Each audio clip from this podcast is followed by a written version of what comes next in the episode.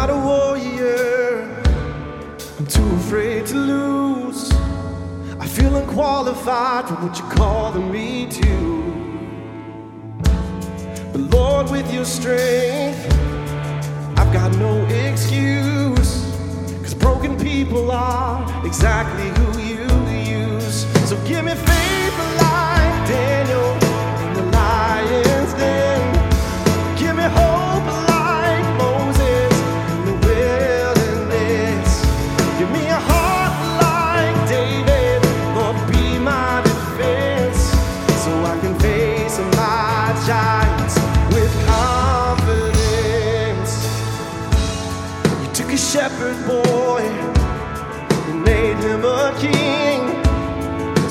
trust you, Lord,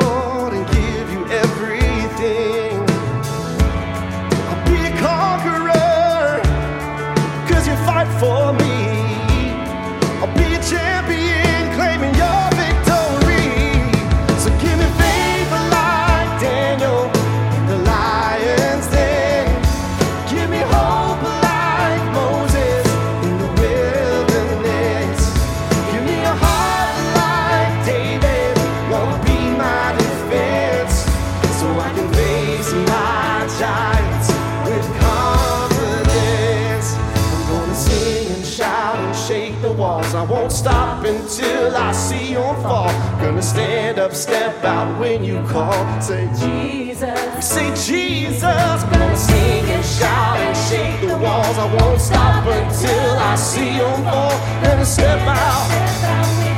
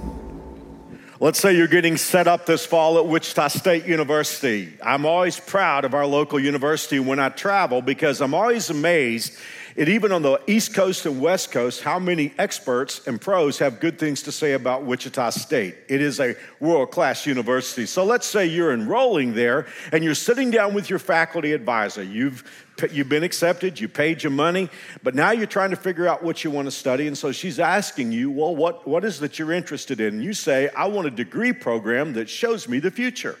I want to know what's going to happen in the future. And she would say, Well, we have some schools here at the university that sort of work on the future. There's some sociological uh, aspects of a school here that might talk about the future, and there's business. We have a great business program here, and it analyzes the future. And, and we, have, uh, we have several different programs here that would talk about the future, but you're not satisfied yet. So you're saying, Well, okay, I'm, that's great. Uh, I'm going to study the future, but tell me what the basis of these studies is. And she would say, well, it just it works sort of like this. Uh, the, the pros analyze the trends and then they project what's going to happen in the future. And you would say, wait a minute, that's not what I want to study. Uh, You're saying they study the past in order to figure out the future, and you're saying, I don't know if that really is genuine or not. It might be helpful, but that's yesterday's metrics. So I want a program that will help me know the future. And she would say to you, I'm sorry, we just don't have a program like that. And you would say, well, maybe it's a graduate program or a postgraduate program. No, no, we don't even have anything like that in postgraduate work here at Wichita State. In fact, if you knew the basketball scores of last season before they happened, you would never have to work again a day in your life because we just don't have any program here that knows the future. And you would say, well, perhaps it's an Ivy League school that will help me with that. But you know, of course, that I'm being facetious. I'm being facetious for this single reason. As much as human beings may learn, we are locked out of the future. I mean, you can find the brightest people on our planet and we respect them for their intelligence, but they can't tell us what's going to happen in 10 minutes. They may guess, but at the same time, we're cognizant of the fact that it is only a guess because human beings cannot know the future unless something called revelation happens. The root word of the word revelation is the word reveal. So, consequently, the only way that we can know the future is someone who knows the future has to tell us what the future is. Other than that, as we've said, it's just projection, it's just guesswork. And it might be right and it might be wrong. And as we know, when we look at the past, the past can tell us a whole lot, but the past still can't tell us what's going to happen a half hour from now. There is only one person who can reveal the future, and that person is God. We read this in the book of Isaiah, chapter 42, and I'm going to read you the eighth and ninth verse, and I think these are two of the most important verses in your Bible. Has anyone ever handed you a business card? I mean, as if to say, This is who I am, this is what I do. That's what business cards do. They tell you the person's name, they tell you the company they work for, and ultimately the goods or services that they provide. So we're, we're familiar with that. Many of you are in business and you hand out business cards, it is your introduction well, it's, it's as if in Isaiah 42, 8 and 9, God is handing us his business card. Let's look at this. God says, I am the Lord. That's who I am. That is my name. I will not give my glory to anyone else or share the praise I deserve with idols. So, in essence, God is saying, This is what distinguishes me. This is what sets me apart from all other beings in the universe. I am God, and that is my name. And I, and I don't share my glory well, glory is a difficult word to define. What is glory? Glory is a big word. It, it's a word that only really comes from God. There are only two kinds of glory in the world there is inherent glory, which God possesses and we do not, and then there is bestowed glory, which we do possess as followers of Jesus Christ. But when we think about glory, it means it's, it's Godness. And so, what God is going to do after he says, I will not share my glory, he's got a tagline here in which there's an aspect of his glory that is singular and refers only to God. Let me read the whole text again. I am the Lord, that is my name. I will not give my glory to anyone else or the praise I deserve to idols. Here's his tagline What I said in the past has come true. I will reveal new things before they happen. Prophecy is something that only God does.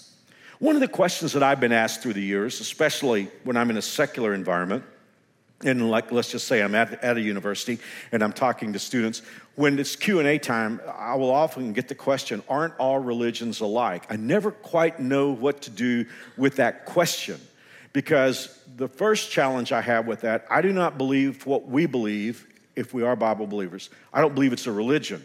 See, religion is a nomenclature invited by, uh, uh, uh, uh, in, that's been started by human beings in the help of codifying or in the hope of codifying things.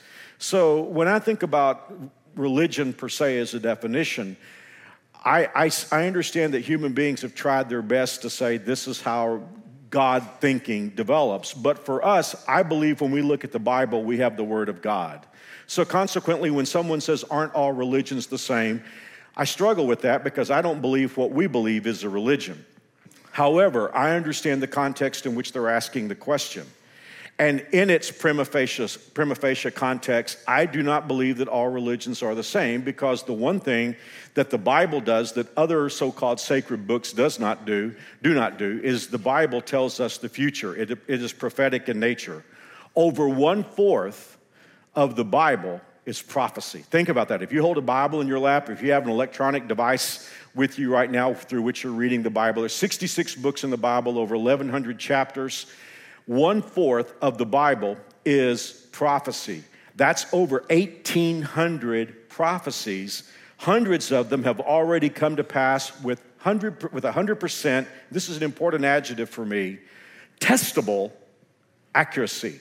One more time, I want to make that statement. Hundreds of Bible prophecies have already come to pass with 100% testable accuracy, often being fulfilled by God's enemies who don't know what the Bible has to say, and if they did, they would have nothing to gain and much to lose by fulfilling biblical prophecy. There are many prophecies about the coming of Jesus the first time in our Bible. And some of those talk about his birth, some of them talk about his life, but a lot of the prophecies talk about his death. Isaiah 53, Psalm 22. In fact, Psalm 22 is perhaps the most graphic de- depiction verbal depiction of crucifixion 300 years before the Carthaginians invented it. So, what you see at that point is that the Romans, who have no knowledge of the Bible basically, are making Bible prophecies come true without realizing it.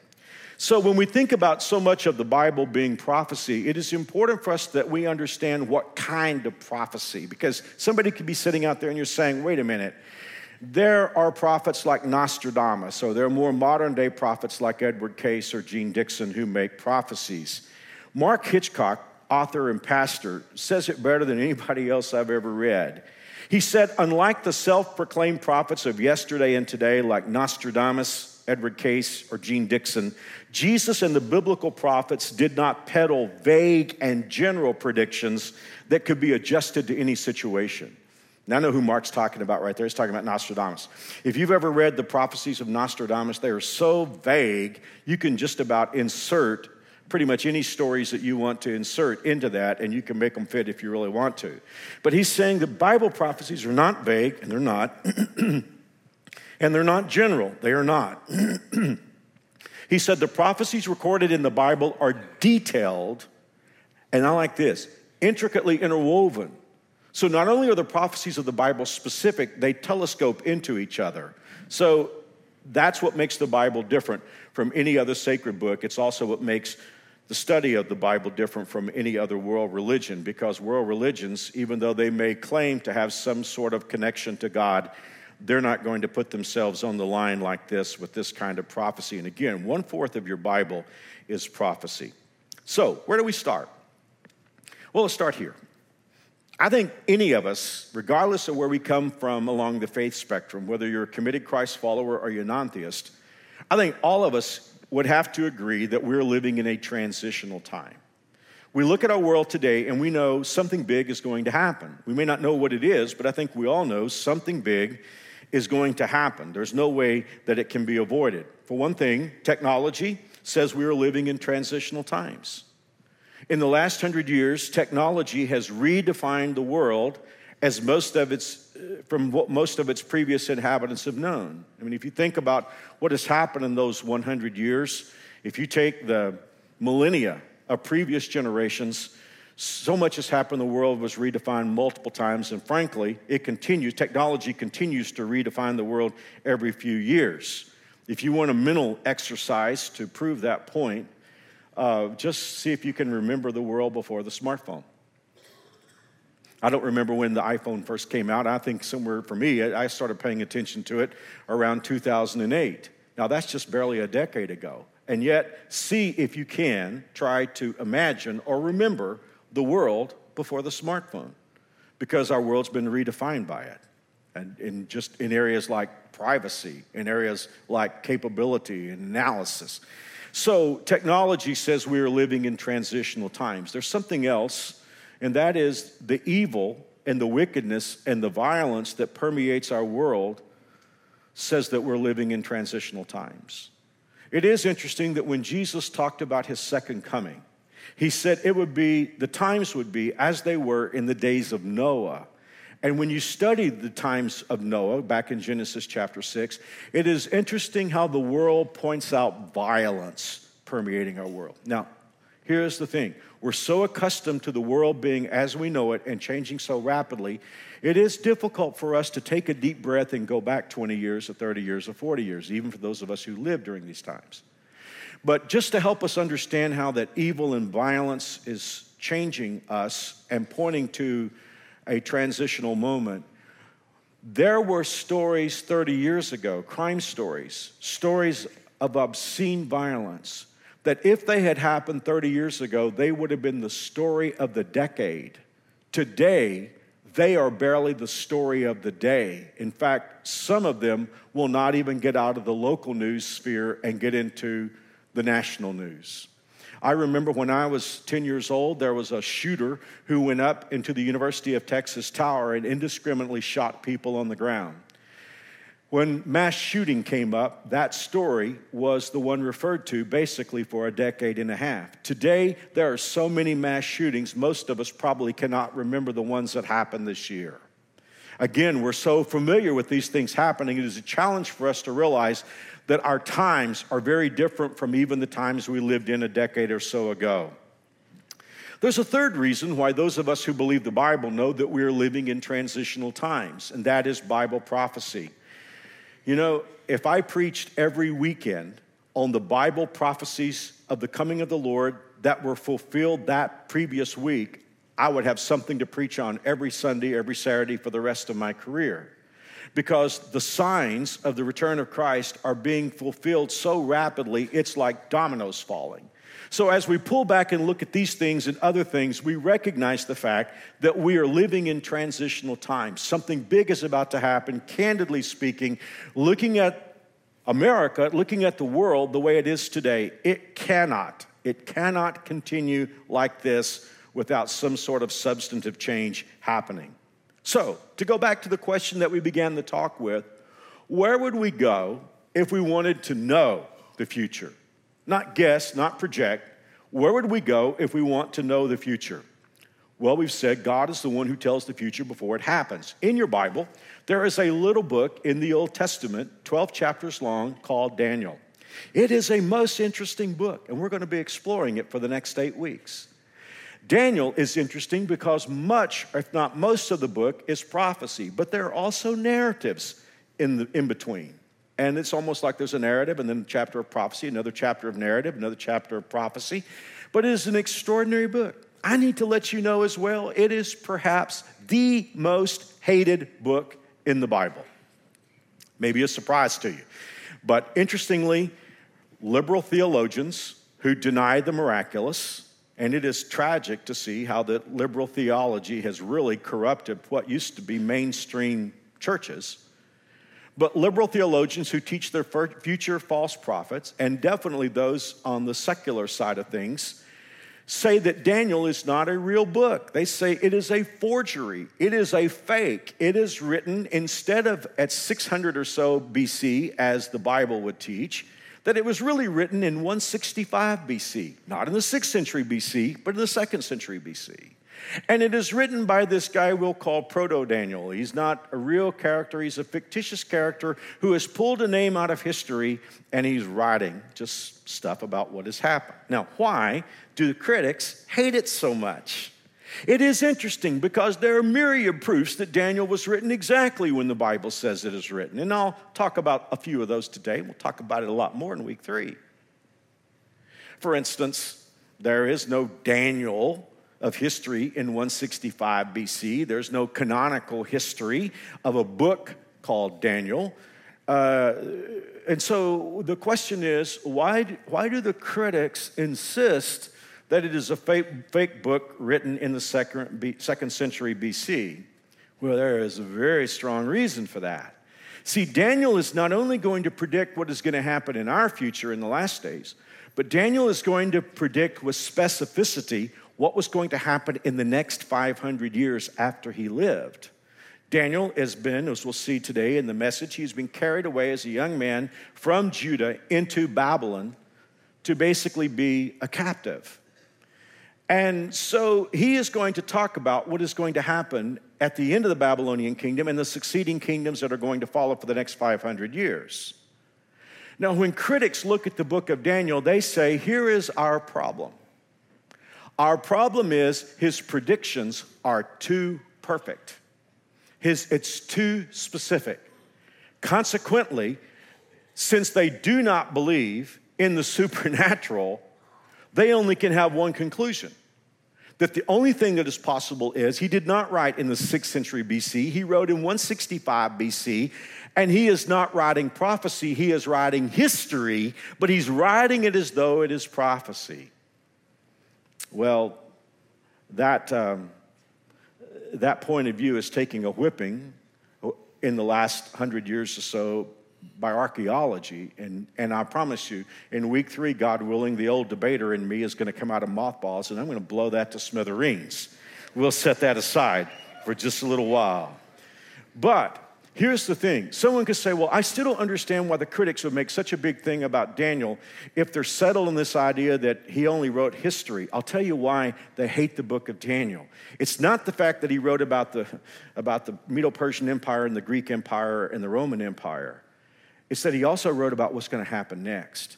Daniel tells us so much about the last days. He tells us about the global empire of the last times. Daniel tells us more about the Antichrist than anybody.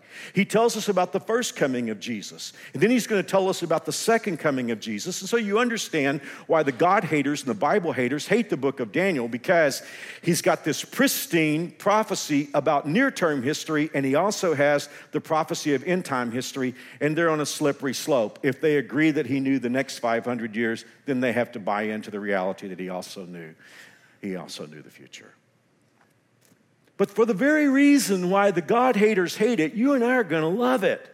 Because Daniel is not only going to tell the future of his times, he's going to tell your future. In fact, week, week three's talk is called Daniel Tells Your Future. Next week, I'm going to bring a message on angels because there's so much about angels in the book of Daniel. If you've ever been curious about that, you, you just want to get a front seat next weekend as we talk about angels.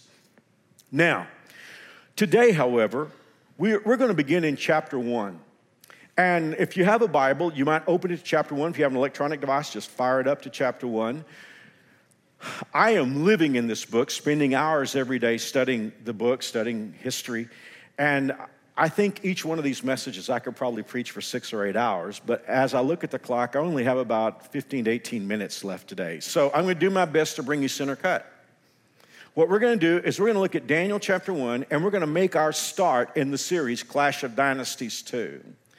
Now, the reason why chapter 1 is going to be really nice for us to do today is that it's kind of a metaphorical situation. Work, work with me for just a minute. It, it's history, but it's also prophecy in a sense, because it's the history of Daniel as a 15 year old kid by the way, if you're 15 years old today, you know, or if you're a teenager, don't believe that you have to wait till years in the future to start making God your Lord. Because Daniel changed the world as a teenager. He becomes the most important person in our world while he's still a teenager. That's mega cool. So here's the thing to think about Daniel is going to be carried away captive from Jerusalem, Judah, which is God's people, and he is going to be taken away to Babylon, which Babylon is the anti God. So, on one hand, you have this culture of God, Jehovah, Jerusalem, Judah, where Daniel has lived. And now Daniel is going to have to live in a place that is, as we're going to see in just a few moments, it is the quintessential anti God culture. Well, what does that have to say about us today? You and I, many of us, are God followers and we love God, but we are living in what sociologists correctly call the post Christian era. We're living in a time when, if you believe in God, if you believe the Bible, if you believe what God says is true, you're not only in the minority, you're in the margin. And so, consequently, we're in Babylon for a while. We don't know when Jesus is coming back, but we are, if we are going to live for God, we're going to have to live countercultural lives. And we're going to have to be comfortable with that and prepare for that and I don't, and, oh gosh, I'm going to give away part of the message right now, and I hate to do this, but I just want to say this before we go a step further. It doesn't mean that we go into a hole and just wait for Jesus to come back. We're going to see in today's talk how we function successfully living counterculturally in a post Christian era. Okay, with that in mind, let's start off, as we said a few moments ago, by looking at the reality that Babylon is the anti God culture in Scripture. And we'll read about Babylon in our text. If you have Daniel chapter 1 in front of you, look at verse 1. It says, Nebuchadnezzar, king of Babylon, came to Jerusalem and besieged it. And the Lord delivered Jehoiakim, king of Judah, into his hand, along with some of the articles from the temple of God. These he carried off to the temple of his God in Babylon and put in the treasure house of his God. Then the king ordered his chief, of officials to bring in some of the Israelites from the royal family and the nobility. Young men without any physical defect, handsome, showing aptitude for every kind of learning, well informed, quick to understand, and qualified to serve in the king's palace. He was to teach them the language and the literature of the Babylonians. The king assigned them a daily amount of food and wine from the king's table. They were to be trained for three years. After that, they were to enter the king's service. Among them were Daniel, and now you're about to see three names. You may not recognize them Hananiah, Mishael, and Azariah, but you may know them from their Babylonian names Shadrach, Meshach, and Abednego. So that's what's going on. They've been carried away captive into Babylon. What exactly is Babylon doing? Well, Babylon is going to be the first world empire. There have been other empires before, but they weren't global. Babylon is the first empire to rule the world in this season. One of the things that Nebuchadnezzar, the brilliant king of the Babylonians, understood, and I, and I can't even begin to say how brilliant this is. He understood that one of the challenging challenges with dealing with conquered people was they continued to have their own cultures. And oftentimes, as empires aged, those continued cultures of captured people were the seedbeds through which revolution would start. So Nebuchadnezzar said, instead of just basically conquering people and then leaving them to just pay tribute and to deal with the military, he thought to himself what he would do was he would take the best and brightest young people from these conquered cultures, and instead of bringing them to Babylon as slaves, he would bring them to Babylon on a full ride. I mean, these are the brightest young people, smartest, quickest, most capable young people from these cultures. And for three years, they'd be given this free ride at the University of Babylon. They're going to live in the palace as though they were princes and princesses. They were going to eat food from the king's banquet hall. And then his belief was, and it was genuinely true, that these kids would be so Babylonianized that they would go back and become emissaries and missionaries to their own cultures. And that basically he would change these cultures from the inside.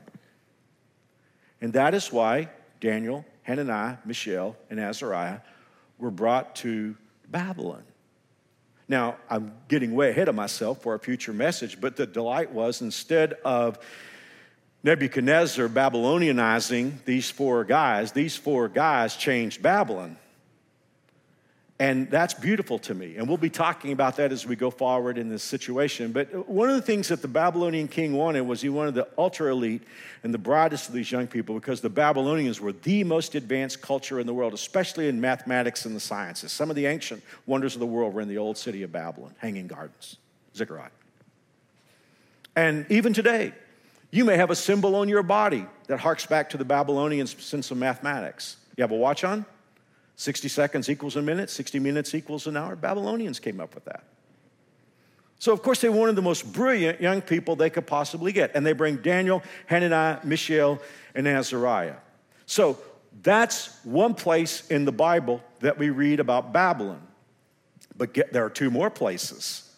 See, in the Bible, Babylon isn't just a place, it's not a geographical place as much as it is a system. Now, here's what's interesting to me. Do you know two other places in the Bible where we find Babylon? And we know here it's, it's geographically and chronologically, Babylon is where modern day Iraq is, and it's the kingdom we're looking at is in the 7th century BC. But also, there is a Babylon in the book of Genesis, and there is a Babylon in the book of Revelation. Now, I know that's probably like drinking out of a fire hose right now, but what God is showing us is Babylon's more than just a particular geographic historical empire. It is a system, it is a way of thinking. So let's go back to the other two mentions of Babylon in the Bible. We'll look quickly at Genesis and we'll look at Revelation. In Genesis chapter 11, the first time we read about Babylon in the Bible, the Bible says at one time all the people of the world spoke the same language, used the same words. As the people migrated to the east, they found a plain in the land of Babylon and settled there. They began saying to each other, Come, let's build a great city for ourselves with a tower that reaches into the sky. This will make us famous and keep us from being scattered all over the world. But the Lord came down to look at the city and the tower that the people were building. Look, he said, the people are united. They all speak the same language. After this, nothing they set out to do will be impossible for them. What's going on here? Well, first of all, look at the language. They said, let us build.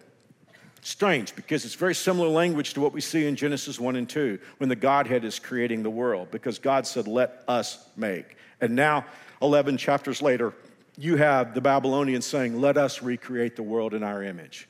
And when they built the temple or started out to build the tower that reached into the sky, it was a temple tower. It was, in effect, their attempt to make their own religion. It is the first humanist, secularist religion in the history of the world.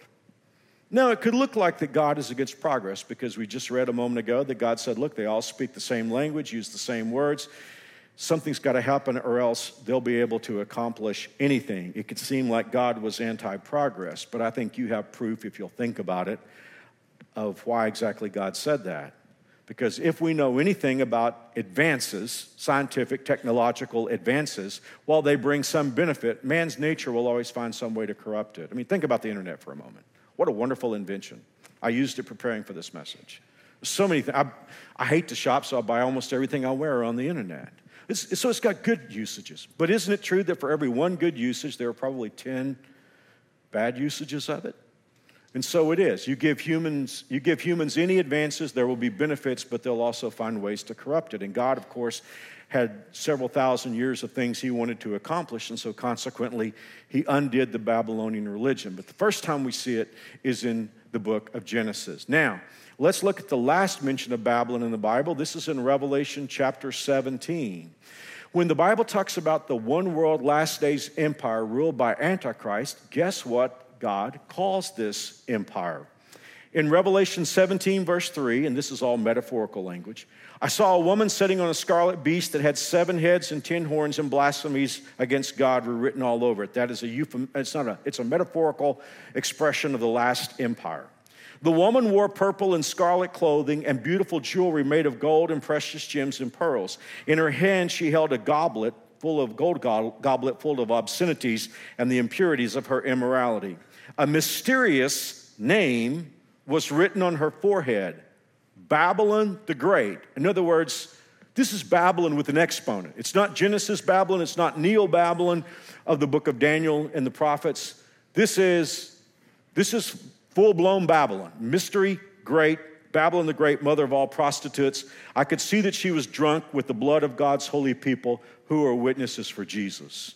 So, as we think about Daniel being carried away into Babylon, it, it, when the Bible says Babylon, even though there was a legitimate nomenclature for that time, Babylon is a system, it's a way of thinking, it is anti God. If Jehovah God has his city, Jerusalem, then Satan has his city and his system, Babylon. Well, here's my question for the next five or eight minutes of our talk How do you function in Babylon. If you're a God, now if, if you agree with Babylon, then you're not worried about that. But if you're a God follower, if you're a Jehovah follower, if you're like Daniel or Esther, how do you function when you have to live in Babylon? Well, in the brief time that we can look at chapter one, we're going to see Daniel's two keys for living in these times. And the first one is you don't let Babylon stop you from being the best you can be. Now, I'm going to blow your mind when I say this, but this is biblical from the prophets. As a God follower, Babylon needs you. The system that we're in right now needs you.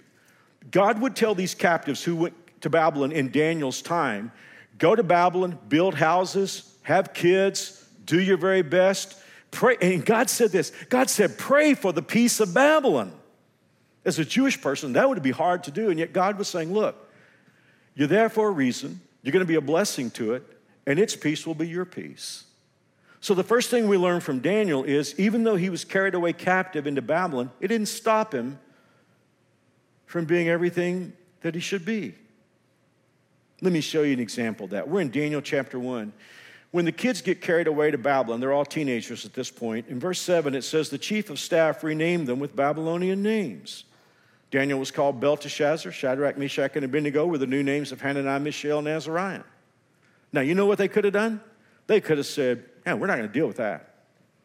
You know, you're going to give us new names. We don't want new names. And all those names were names that corresponded to Babylonian gods. Historians tell us the Babylonians were the most, they were the, they were the most prolific idol worshippers of all time. And they had a god for everything. So consequently, when, when, when Daniel came in, they said, Oh, Daniel, that means God is our judge, and we're not into judging here in Babylon. So consequently, what we're going to do is we're going to call you Belteshazzar, which is their way of honoring their God, Baal. Now, you know, if Daniel and his three friends were like a lot of Christians today, they would say, How dare you? We're going to quit right now. But you know what? There's nothing here that says they protested against that because you can't change what people call you. In fact, look at this. If you want to see how they reacted to being renamed, Later in this chapter, it says the king, that's Nebuchadnezzar, talked with them, and no one impressed him as much as Daniel, Hananiah, Mishael, and Azariah. Whenever the king consulted them in any matter, that would be Babylonian matters, requiring wisdom and balanced judgment, he found them 10 times more capable.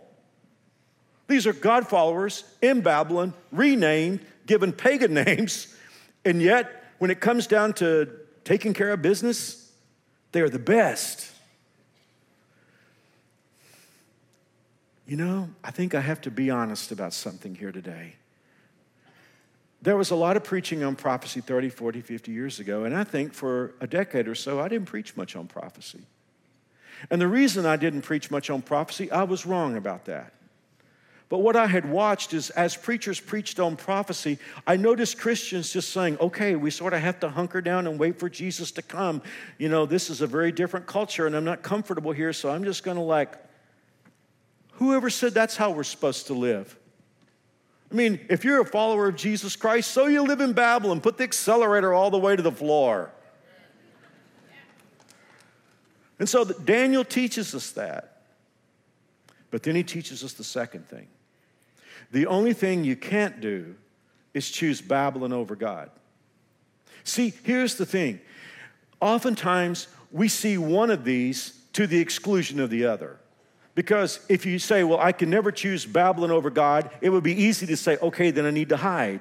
On the other hand, the other problem exists in which we say, okay, I live in Babylon, but I want to be the best I can be. And the problem with that is, if we're not careful, then we can let Babylon begin to change who we are. And we can say, well, you know, I know the Bible says that, but these are different times.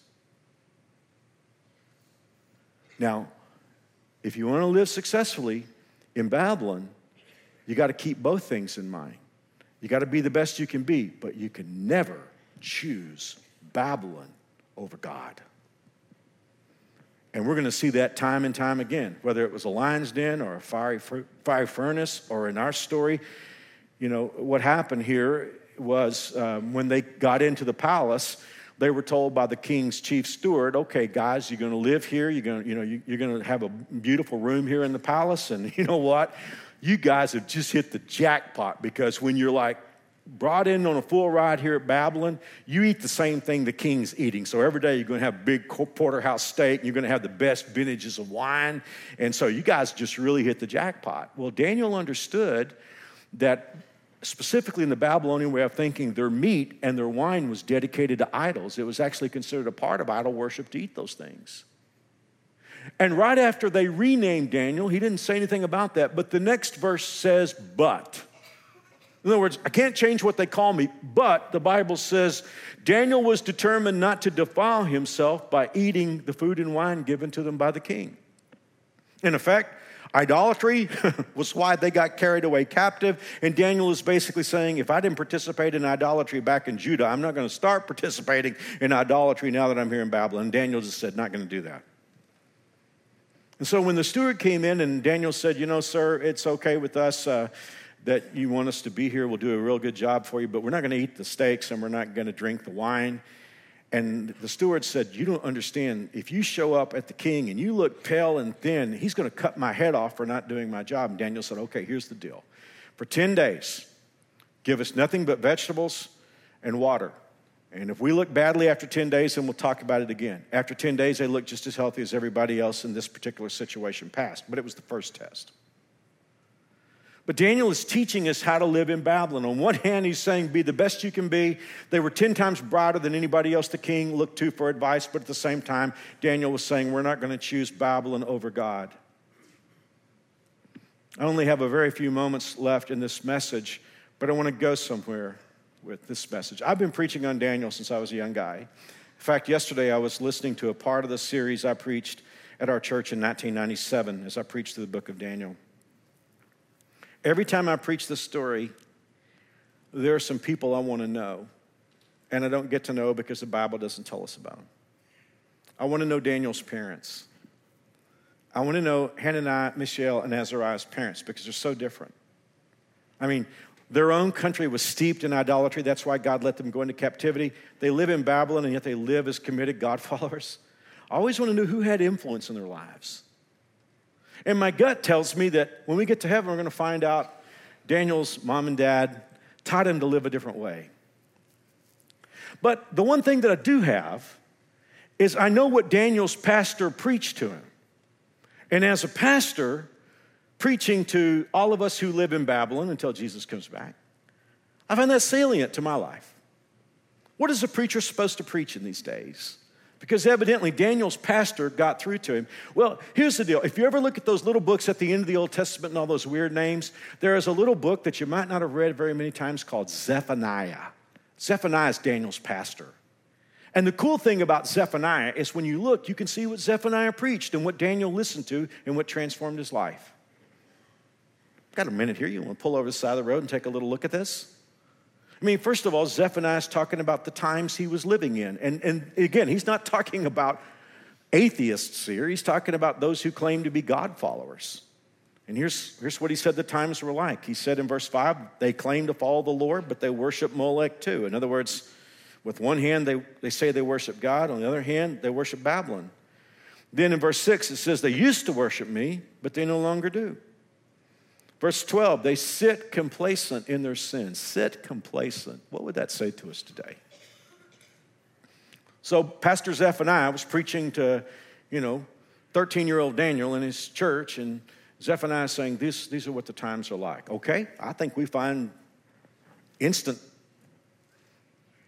similarity there. But Zephaniah just didn't talk about the problems of the time, he, he gave advice for God followers how they should live. Let's read this because this is really important. Zephaniah said, These are the problems inside the family of God. But for those of you who will listen, here's what you need to do. First of all, he said, Act now. So, in other words, if something needs to be changed in your life, don't say in six weeks, I'll take care of it. He's saying, TCOB now, take care of business. Then he says, Seek the Lord, all who are humble, and follow his commands. I was telling Marilyn at breakfast this morning, this is the biggest line to me out of this. He said, Seek to do what is right. that's a very important statement. Because, see, a lot of times you and I have the idea that there's right and wrong, and we're going to come to a junction in the road, and on one side, one road is right, one side is wrong, and the idea is choose it. Zephaniah is saying, Look, this culture is so whacked, it, it may be that you don't just choose between the right road and the wrong road, you're going to have to look for the right road because it's so countercultural to live for God, you're going to have to seek to do what is right. Because you know, sometimes you can be better than the culture around you, but we can have really a lot of issues still at that moment. Now, the next thing that he preached, I find especially important, he said, Gather before judgment begins, before your time to repent is blown away. Gather. That's interesting. Why was Zephaniah telling God's people who would listen to gather? Because the closer you get to Babylon, the fewer and fewer God followers there are going to be. And if you're isolated, well, this is the reason why that you, you come to church. I don't preach on this a whole lot today, but the Bible does tell us in the book of Hebrews 10 25, let us not neglect our church meetings, as some people do, but encourage and warn each other, especially now that the day of his coming back is drawing near. So, the closer we get to Babylon, we're also getting closer to the coming of the Lord. And the Bible is saying, gather.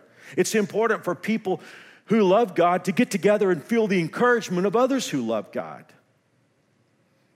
In chapter 2, we'll get to this later, Daniel is going to have a real test because Nebuchadnezzar is mad and he's going to whack all the wise men because he doesn't they don't know his dream and he wants them to tell him what the dream means.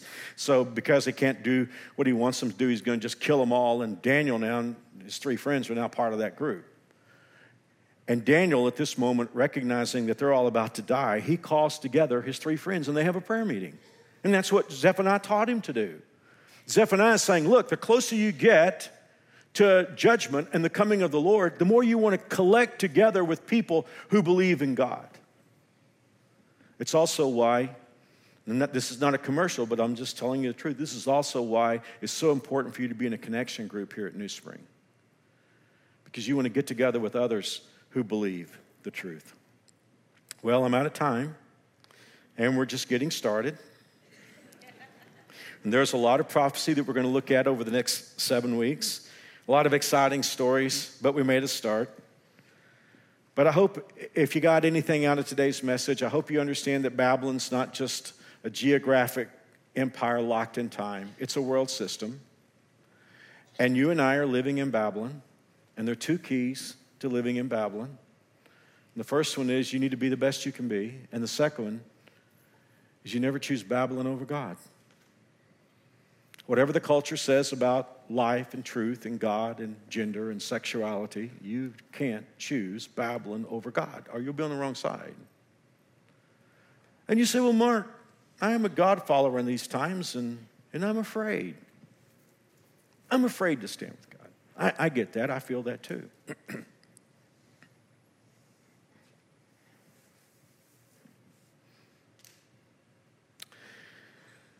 it is dawning. It is daunting to believe the Bible in these times because there are all kinds of there are all kinds of saccharine, phony indictments for people who believe in God. Words like intolerant and hater. No one ever really defines those terms, do they? They're just sort of thrown around to intimidate, intimidate you.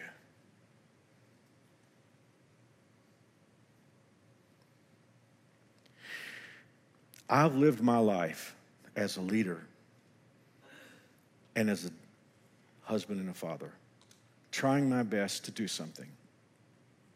And that is to take the long look. If you work for me and you spend a lot of time with me, you know that when situations come up, I always challenge us to take the long look.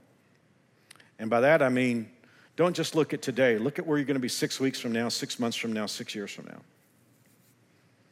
And that's a, that's a statement that I think about often. Take the long look. So, for all of us here today who live in Babylon, and we will do that until Jesus comes, what would it be like to take the long look?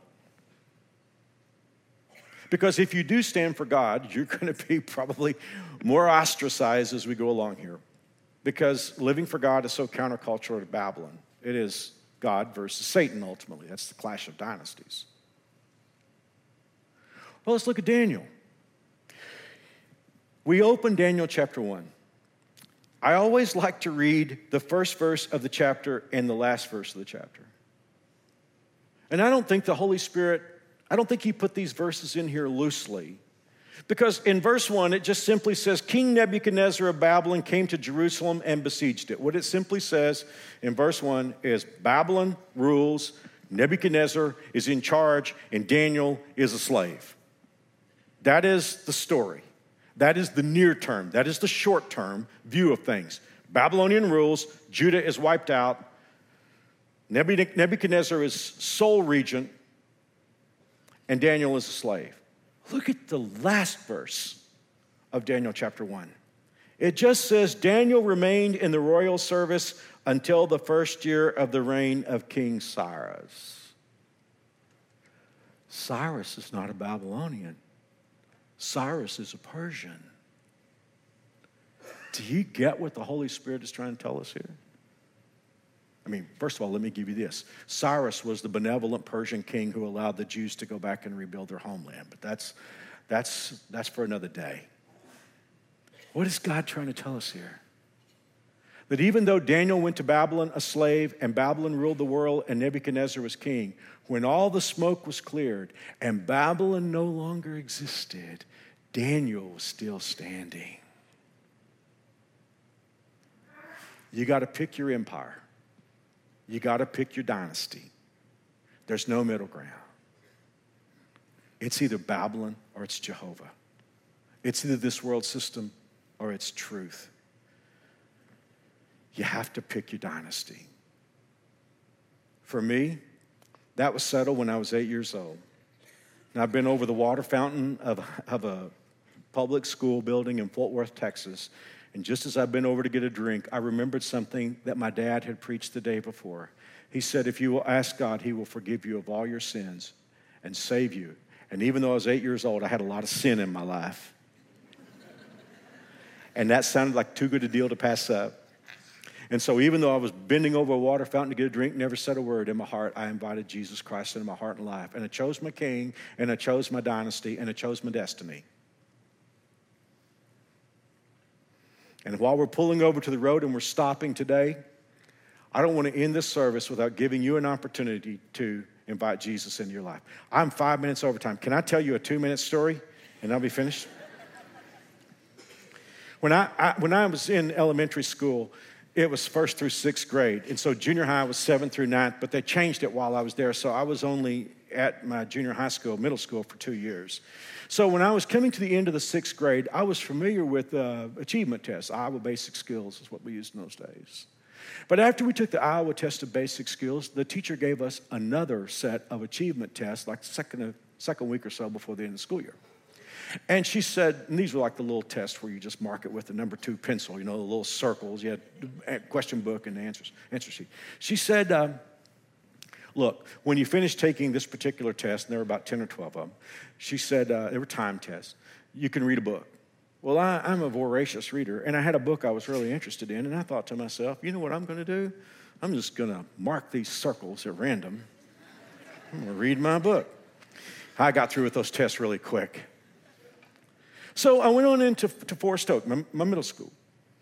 What I did not know was that test was in order to position you in whatever class you need to be in in middle school. Did you need to be in accelerated? Did you need to be in honors? Did you need to be in a regular class? Did you need to be in a remedial class? Well, I wound up in all remedial classes. And I'm an A student. And it was the weirdest thing in the world because I didn't really put, I didn't connect the dots. My first week in school, I, I noticed that my teachers were looking at me kind of strange because I'd answer questions in class and this kind of thing. And so it wasn't long before they started transferring me. And I went from remedial to regular classes, and then to honors classes, and even to some accelerated classes. But I remember the process during those days. We had what we called attendance cards, and the, that's, we used to use paper, folks. This is a long time ago. Um, but every student had an attendance card with a schedule on it. And, and so what I would have to do is the teacher would say, take your attendance card and go to this class. And I would be transferred out of this class to the next class. When the Bible talks about salvation, it uses a very similar illustration. It says, We have been transferred out of the kingdom of darkness into the kingdom of his son. It doesn't say we earned it, we've been transferred. And you know what? If you're willing to invite Jesus Christ into your life, it's as if God will give you your attendance card and say, You're no longer part of this kingdom. Report to Jesus Christ. You have been transferred out of the kingdom of darkness into his kingdom.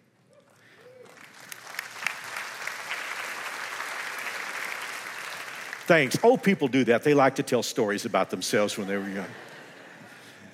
I'm serious as I can be right now. If you want to be transferred, what do you have to do? You just have to ask. You have to believe that Jesus died for your sins, believe that he rose from the grave, and then ask him to come into your life, and then God will transfer you. You ready for that? Could you use an upgrade, an eternal upgrade, the upgrade? Then pray with me. I'm going to pray this line slowly so you can decide if you want to say it. Dear God, I am a sinner. I can't fix myself, but I believe you love me. I believe Jesus died to pay for my sins. I believe he arose from his grave. And since he's alive, I want Jesus to be my Savior and my King. Transfer me in Jesus' name. Amen. If you just prayed that prayer, go straight to any info center. There's a gift box I've got waiting for you. It's free, it won't cost you anything. Bible like I preach from, a book I've written that will answer questions. Please stop by and get one. Thank you for being here. Next week we talk about angels. See you soon.